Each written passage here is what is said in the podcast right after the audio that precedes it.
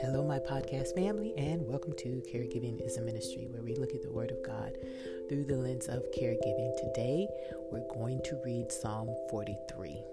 Ready? It reads, of course, from the New International Version Vindicate me, my God, and plead my cause against an unfaithful nation. Rescue me from those who are deceitful and wicked. You are God, my stronghold. Why have you rejected me? Why must I go about mourning, oppressed by the enemy? Send me your light and your faithful care. Let them lead me. Let them bring me to your holy mountain, to the place where you dwell. Then I will go to the altar of God, to God, my joy and my delight. I will praise you with the lyre, O God, my God. Why, my soul, are you downcast? Why so disturbed within me? Put your hope in God, and I will yet praise him, my Savior and my God. Hmm. This is an, is an interesting lamenting psalm, once again from an unknown author. But it can be broken down into four prayers.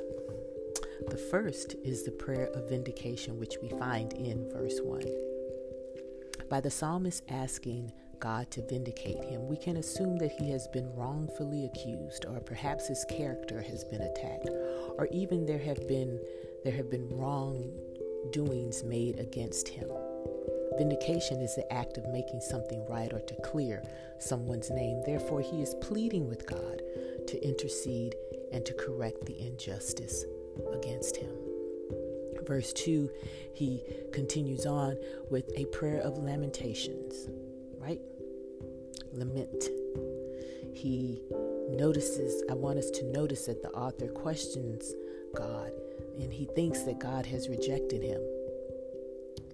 You know, probably because God hasn't responded to the injustice that he's facing.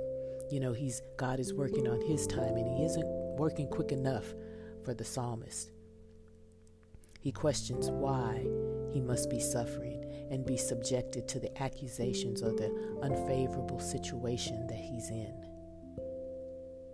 You know, these two groupings of prayers are common for us, I believe. And although we may not consider them that way when we go to God, but when we question why God is silent, you know, during our term, turmoils, our trials, and our tribulation, we are essentially asking for vindication. And when God does not answer according to the timeline, we think that He's forgotten us. Do we not? We're all growing in our faith, and when times are tough, we may suspect we've done something wrong, that God is angry with us, or He's just tossed in the proverbial towel.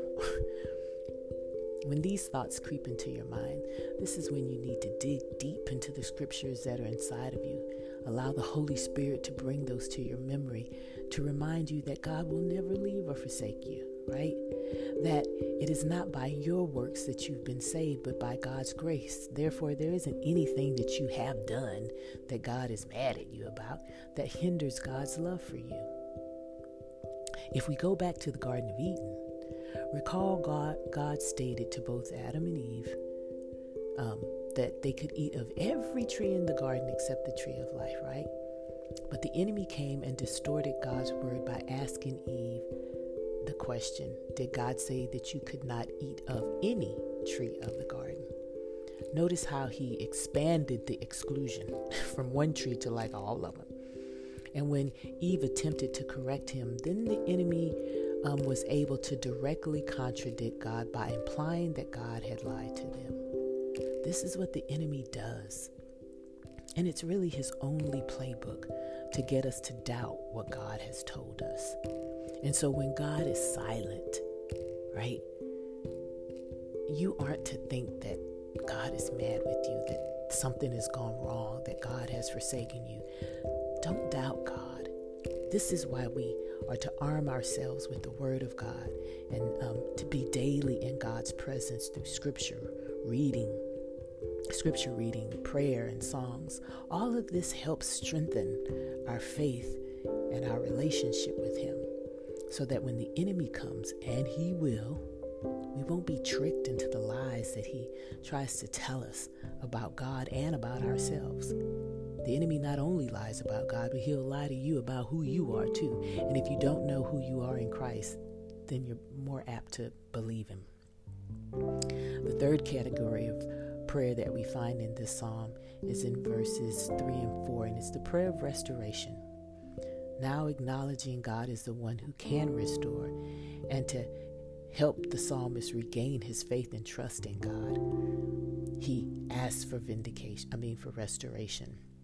Notice how he wishes to go and worship God now. Did you know that worship is a powerful tool that you have that can bring you into the presence of God? But it's also a weapon that you can use against the, the enemy. When you are experiencing difficulties, worshiping God through song, through dance, you know, is a weapon that gets your mind focused on God and who He is, and that strengthens your resolve against the enemy. It builds you up. Last, we have the prayer of introspection. And we've heard these questions before in the last psalm, Psalm 50, I mean 42, which maybe we can make the assumption it's the same author for both. But he asked himself, why is he so downcast? And, and for Greta Bennett phrasing, it's like, why are you tripping?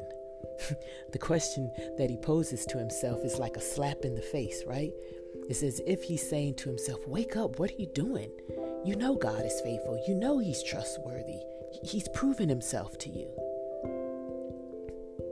What I want us to do, I want us to end by reminding ourselves that we can place our trust in God and demand of ourselves to praise Him during our season of caregiving. When we get down and our feelings are at a turbulent or a turbulent roller coaster, let's learn to sing a song, to tell yourself over and over again that placing your hope in Jesus is the guarantee that you will make it through this season intact. Let's pray. Lord, we thank you for being a God who has vindicated us, for being a God who continually works things out for our good. We thank you for being a God who never leaves us or forsakes us. You have not rejected us, but you have redeemed us as your own. Yet this psalm reminds us that we are humans, and sometimes we can be an emotional mess. So we ask, Father, that you allow your Holy Spirit to quicken our minds, reminding us of who you are and who we are in you. Help us to learn to praise you not only in the good times, but in the sad times as well. To not allow our circumstances or our season of caregiving to get in the way of us really knowing that you are good and faithful. We ask, Father, that you strengthen us and that you continue to strengthen us for this season that we are in. That we cultivate a rich, intimate relationship with you. That we hear you whisper in our ears and that you provide us with the information needed to be a good caretaker of your son or daughter who we are caring for. Help there be peace in our hearts and in our homes. And help us to trust you. Help us not have to say to ourselves, Why are our souls downcast? But instead, we just say, We have placed our hope in you, God, and we will praise you, our Savior and our God. In Jesus' name we pray. Amen. All right, my dear podcast family, go and minister the act of caregiving in the name of Jesus. Bye.